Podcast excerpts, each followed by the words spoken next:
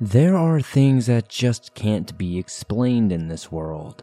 Whether it's a ghost encounter, some sort of unexplained phenomenon going on in the woods, strange lights, strange sounds, whatever you may think, it's all gonna happen in this episode here. Welcome back to the swamp, my friends, and welcome if you're new. Today we're going to be sharing some creepy and allegedly true unexplained horror stories sent in by viewers just like you. As always, if you have a story that you would like to share in a future episode, please be sure to submit your story at swampdweller.net or the email you can find in the description down below. I would love to share your story with everyone here in the swamp.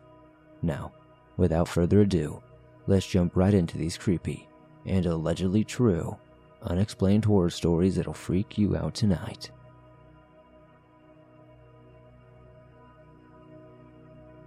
My Grandparents' New Home by Scotty. When I was around four or five, my grandparents bought an empty lot beside my home and built a house. They picked that lot so they could live next to us, but later I discovered my grandmother had chosen it for uh, different reasons. A thick mass of trees was behind my house, and the lot my grandmother had bought, there was a well in those woods. Children had slipped, fallen into that well long ago, and died. I'm not sure how many. There used to be a cabin on that land at some point. There was minimal trace of it still, only an outline of stone out in the trees. Why did they insist on it being the exact location? There was plenty of space everywhere else. She never really explained why the history of the place caused her to build there. She just felt that it called to her. I spent a lot of time at my grandparents' house. They were unusual people to say the least. They were Catholic but had a strange obsession with the supernatural. My grandmother would drive for hours, miles upon miles, to buy dolls that were supposed to be haunted. Mind you, this was in the early 1990s. She didn't have the internet at the time. So she had to find out about these dolls by word of mouth and the contacts she had. She was obsessed with those dolls. She lived in a larger two story house, but people rarely used the second story. She had transformed the two upstairs bedrooms into spirit bedrooms. At least, that's what she called them. They had beds, dresses, and toys. They looked just like standard bedrooms. I was allowed to go up there and play. Heck, I even slept up there sometimes. I never heard or saw anything whenever I was in those rooms either. Whenever I was playing or sleeping, nothing. But when I was downstairs, I'd listen to all kinds of noises coming from those rooms. Lots of laughter and children playing. Sometimes the bedroom doors would lock themselves from the inside, then magically unlock later. When I got older, my grandmother told me of her experience with demons and how she had even been attacked by one. She even claimed that when she was younger, the devil himself had entered her bedroom. I never knew what to make of her stories, but she always stuck to them. She claimed that my grandfather had let them into their lives years ago, and that she just learned to adjust. I never knew who she was referring to, but I assumed she meant demons. My grandfather did some things, but I never got the whole story. Since both of my grandparents are dead now, I don't think I ever will.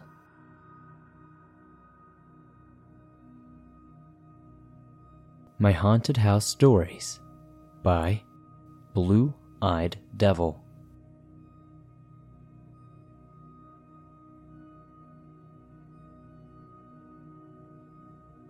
Since I was a kid, my sixth sense has always been spot on. I'm very good at reading others' energy, I have guts and feelings that are hardly ever wrong, and I have dreams about things that have yet to happen.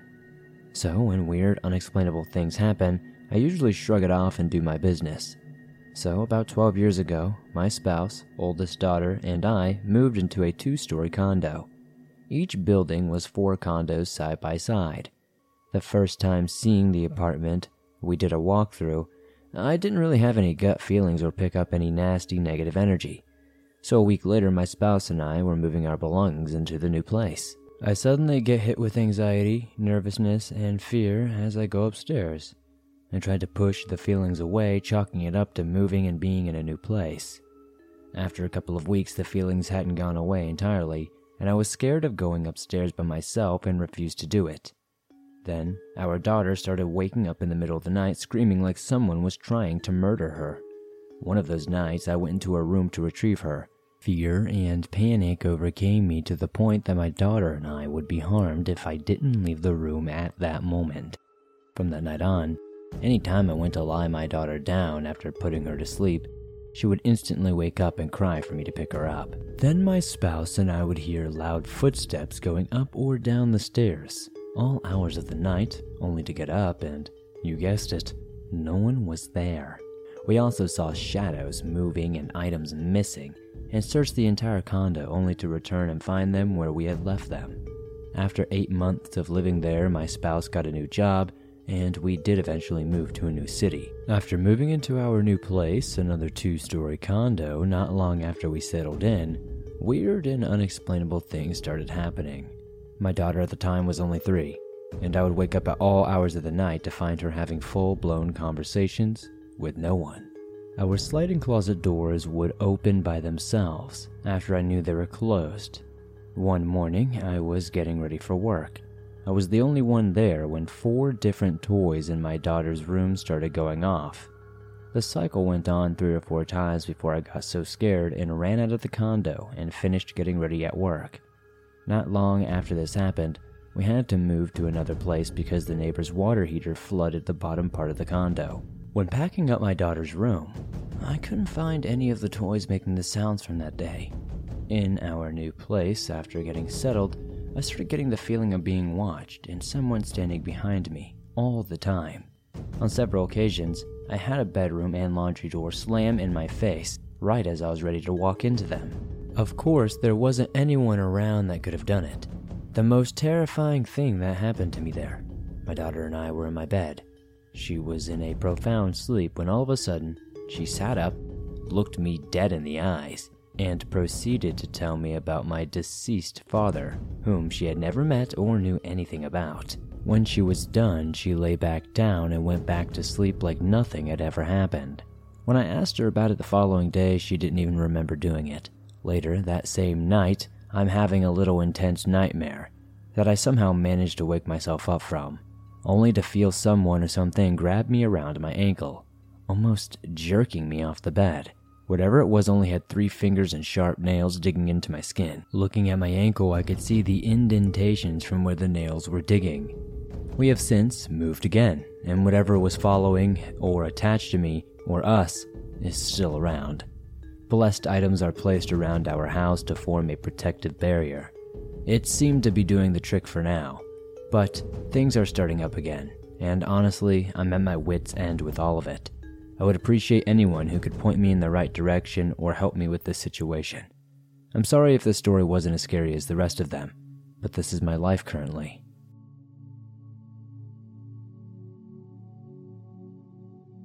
Hellhound Activity by Death Raptor Gamer.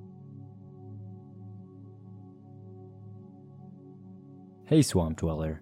I will first say that this is not my first story here, as I've had experiences with the supernatural before this. For some context, I am an 18 year old male student at a government funded trade school on the Pacific coast of the United States, and these occurrences have been going on since before I even arrived on campus. First, I will state that no wolves, coyotes, or stray dogs are near the campus. But we do get a large number of wildlife like black-tailed deer, bald eagles, crows, gulls, raccoons, and other small critters. My first experience with this entity was around two months ago while living in my first dorm room, close to midnight. The room was the last in the hall, and the large window faced the thick forest surrounding the campus. One night, while I was lying in bed while my roommate was asleep next to me, I heard an odd sound coming from the hallway outside of our room.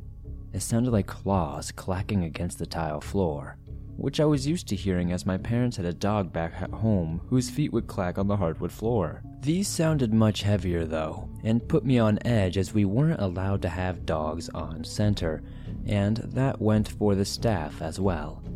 And like I said earlier, there are no wild canids here, so this was utterly bizarre to me where and why were these footfalls occurring? And in the building itself, how was it possible? I was deeply concerned, so I woke my roommate up and explained what I had heard. I thought he wouldn't believe me, but surprisingly, he did.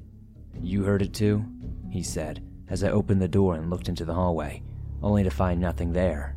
I remember asking him what he meant, and he proceeded to explain how he had heard the same clacking at least three times around the same time, and he even described hearing deep howls echoing in the night.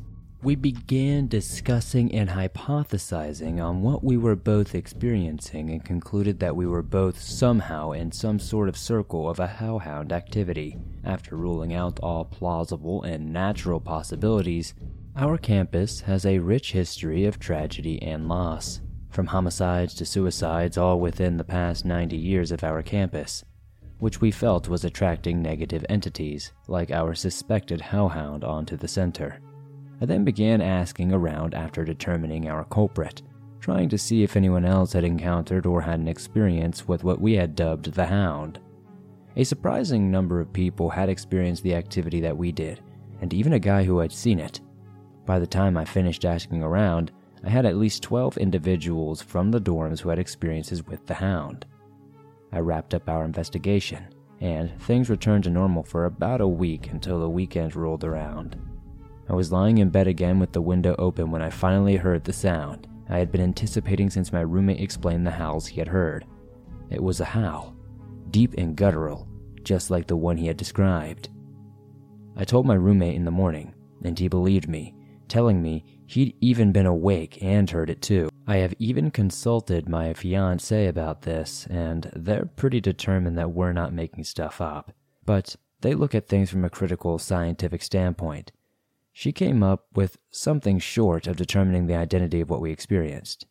But I'm pretty sure this is still a hellhound, or at least maybe some sort of ghost dog. But me and my roommate, we've moved out of that room.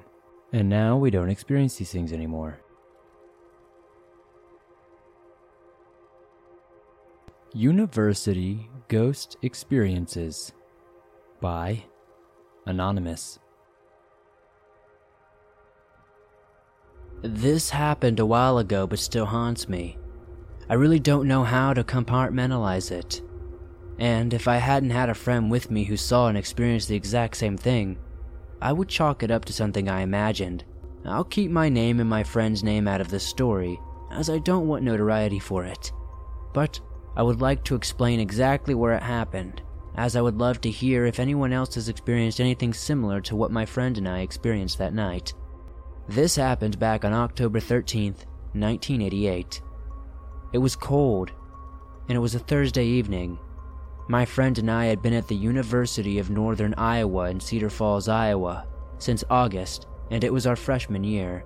We lived in some of the oldest dorms on campus. Her in Lawther Hall, and me in Bartlett Hall. We were just out for a walk after finishing studying, and we both felt like wandering and exploring. My friend had heard that they were working on making a haunted house in Lawther, and that some of her friends were working on it, so we decided to try and find where it was happening. Neither of us were awfully familiar with the full layout of the hall, so we were just kind of bumbling around, seeing what we could see. Apparently, the haunted house was being made in the attic, so we made our way up the stairs to the highest level. However, the large doors at the very top of the center stairwell were locked and had dark fabric hanging from them on the other side. We could not hear anyone talking or moving on the other side, so we figured we would check out the floor below it. Down to the next floor, we found a very quiet floor with dorm rooms, and the width of the center stairwell was where a fire door was up to the right and to the left there was another fire door. But the door on the left looked older and was painted wood, not steel like the other. A quick look through the door to the right showed us a continuation of the hallway and more dorm rooms. Walking over to the door on the left, we noticed that there was a bathroom door to the left of the wooden door.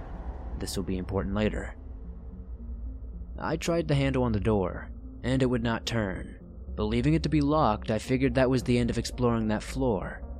As I was turning away, I heard a metallic sound and my friend gasped in surprise. She said she grabbed the knob and then it turned in her hand the opposite direction she was going to turn it, and then she pulled away from it. I turned around quickly to see her now looking into a dark room with a now partially open door. My friend carefully pushed the door open wider and walked in looking around for a light switch. She had walked in far enough that I could no longer see her very well, and I looked along the left hand side of the door frame for a light switch, finding nothing at what I felt would be the normal height for a switch. I arced my arm wider and found an antiqued style switch that was about head height. Just as I was about to flip the switch, the light came on, but instinctively, I still flipped the switch, shutting them back off again. Again, my friend gasped, and I flipped the switch back, turning the lights back on. She had found another switch on a large timber pillar farther into the room. Looking around, we saw a large room, easily a 100 feet long and 40 to 50 feet wide. There were two large dark wood staircases that crisscrossed each other that led up to a loft area that lined the walls. Large windows lined the room, as well as old style hospital beds from the early 1900s. There was also an old style wheelchair that looked like it had old ECG machines or something on it. On the other far end of the room, there was another door like the one we had entered, and there was light coming from under the door. While we were both fascinated by the room, something just felt wrong, like we were not supposed to be there. We both just left without saying much and just assumed that might be part of the setup for the Halloween house. Much later, my friend was talking to another one of her friends about the haunted house and asked how the hospital set ties into the whole thing. She was met with a blank stare. Long story short, this leads her to ask me what I remember about the room. I mentioned the large windows. We looked off on the side of Lawther Hall and could find no such windows. I suggested to my friend that we look to possibly find some sort of blueprints or maybe we can look for the door again, but we were never able to find it. We explored everywhere, but upon us finding this set of windows that kinda looked like it, we looked into it and we could see that there was nowhere near enough room to have a second floor loft and large windows like we saw.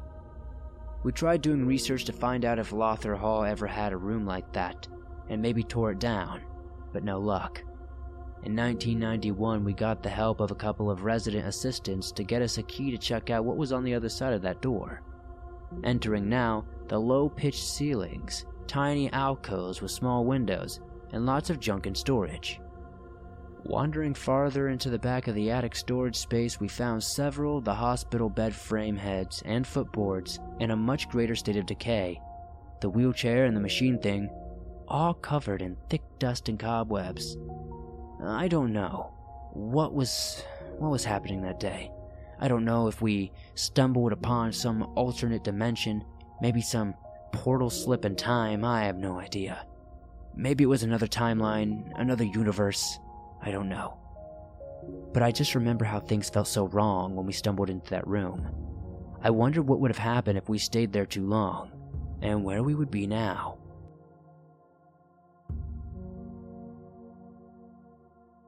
My Mother's Childhood Trauma by Anonymous.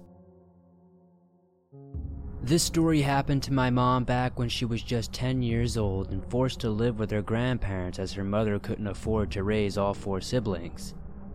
She moved to a small town in Guatemala, outside of the capital city. Every night, she was sent to collect buckets of water from the sink located in the back of the house, as it was the main source of water for them. No one lived in this house, so it was always empty. The walk from the main house was about a five minute walk, so that should have been an easy chore turned into a nightmare. This is when her encounters with La Sihuanaba began. The first time she saw her, it was pitch dark, and at first everything seemed normal. At the time, they had no electricity, and so she carried an oil lamp with one hand to light the way. It was about 10 p.m., and as she approached the sink, she stopped dead in her tracks. Alone in the dark appeared a white glowing figure, standing a couple of feet away from her.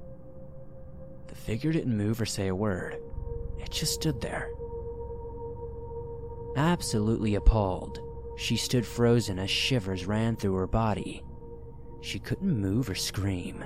She wanted to run, but was filled with fear and became inanimate. The figure was a beautiful, tall, slender woman with shiny long hair who wore a white dress and had hooves as feet.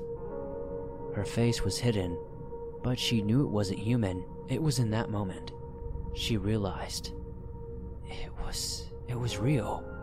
It was not a myth. The tales described to her as a child of a supernatural creature that takes the form of a gorgeous woman who would lure men or a woman away before revealing her true face a horse or human skull. Desperately, she closed her eyes as she knew she couldn't face her.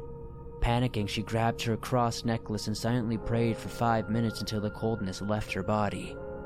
Slowly, she opened her eyes again and nervously inspected her surroundings. The witch had vanished. She walked rapidly but cautiously towards the sink and collected what she needed. Then she ran back to the house and didn't tell a soul. For the next five years, she would relive this nightmare every single night. It was dreadful for her to walk outside as she knew what was waiting for her. She would always present herself with the long, beautiful white hair in the same spot and same time. All my mother could do was close her eyes and pray repeatedly until the figure was gone. She never told her grandparents or anyone what she was witnessing, though. It wasn't until she turned 15, when she moved back with her mother to Guatemala City, that everything stopped.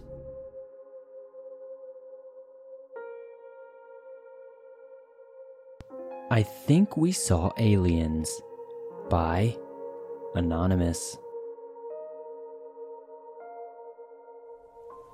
This story takes place on a lake in central New Hampshire, just a few miles north of the base of Mount Kearsarge. My friend has a cabin there, and his grandfather built it shortly after returning from the Second World War. And one warm summer night between my junior and senior years of high school, he and I were there, just hanging out. While we did drink and partake in the ganja from time to time, we were not intoxicated in any way on this night. We had simply been bored in our little hometown about 30 miles or approximately 48 kilometers to the south. So, on a whim one evening, we decided to drive up and spend the night there, to light a fire and sit by the water on the beach chairs, and enjoy the nighttime t shirt and swimming trunks weather while it lasted. I would say it was around 9 or 10 p.m., and we had gotten up to inspect his grandfather's old canoe that laid upside down atop the wooden dock because we wanted to use it the next day to head to the lone island to look for loon nests and try to catch some catfish.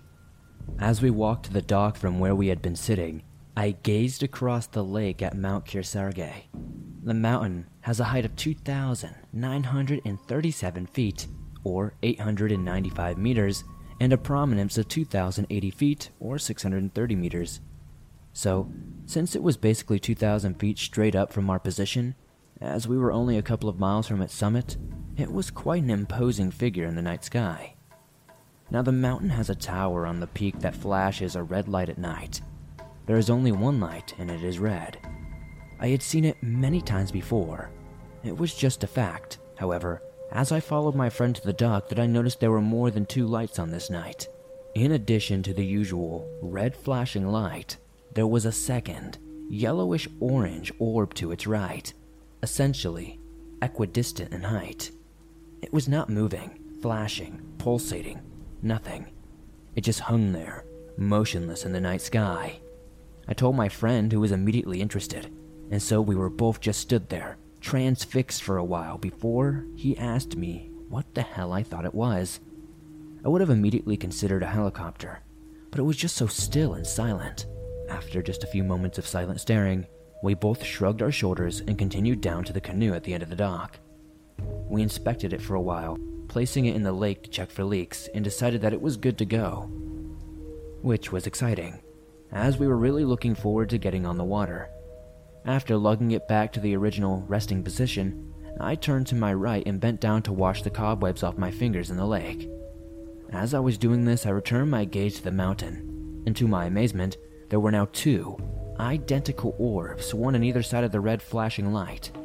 I smacked my friend across the shoulder and told him to look up, and again, we just stared transfixed, albeit this time a little more anxiety ridden. What the hell? My friend said, with a bit of fear creeping into his voice.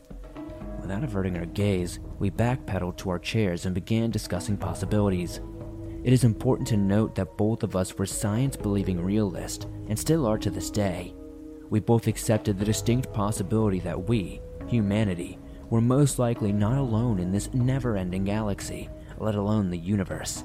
Something, all the grains of sand on Earth.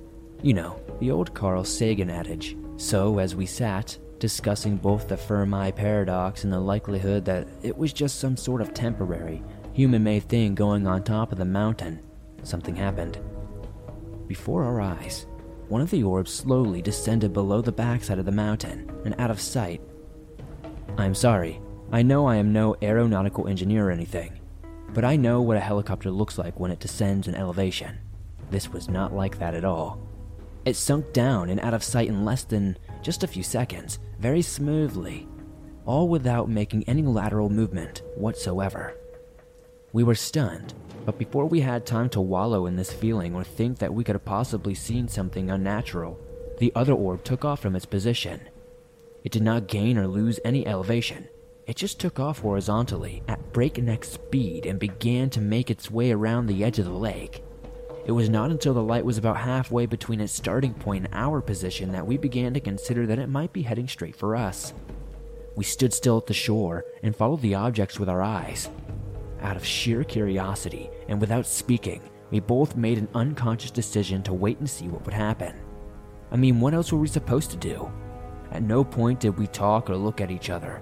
We just stood there, watching. Without leaving you in suspense for too long, the object did eventually arrive to where we were, and upon its arrival, it slowed to a crawl and crept over us at a snail's pace. It was big. Not stereotypically mothership big, but big. I do not know exactly, but if I had to estimate, I would say it was about 50 meters in length by 30 meters in width. It was shaped like a fat cigar and had two or three rows of orange lights on its bottom. I cannot tell you what my friend was doing or how he was reacting at this time, for I was entranced. I remember thinking that I had never had an opportunity to view something like this, and I probably would never get another chance again. It was a once in a lifetime experience, so I stared intensely, examining anything and everything about it that I could. Unfortunately, there were not many details that I could make out, only its approximate dimensions and the rows of lights. It made no real sounds aside from what I perceived to be a very, very faint humming.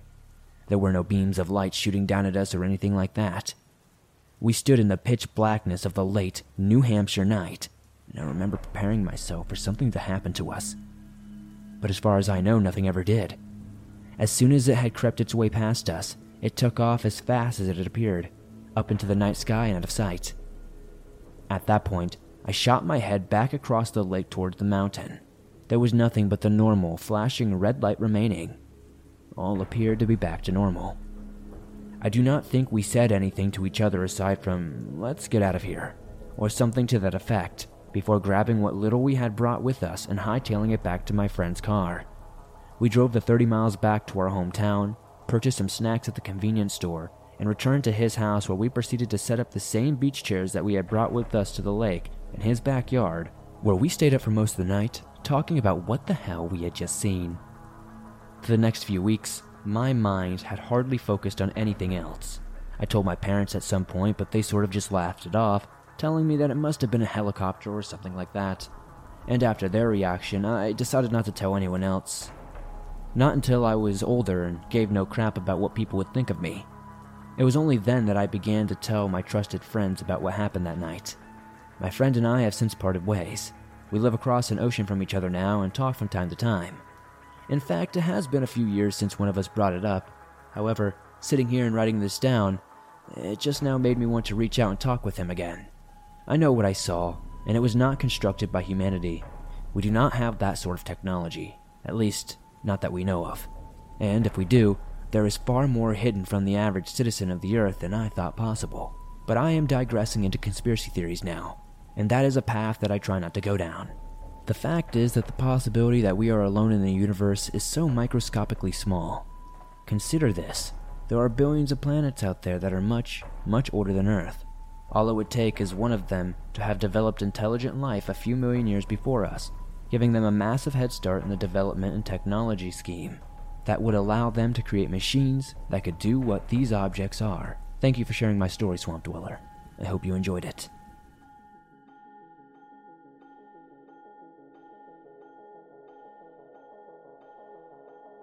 Thanks for listening to these creepy and allegedly true unexplained horror stories sent in by viewers just like you.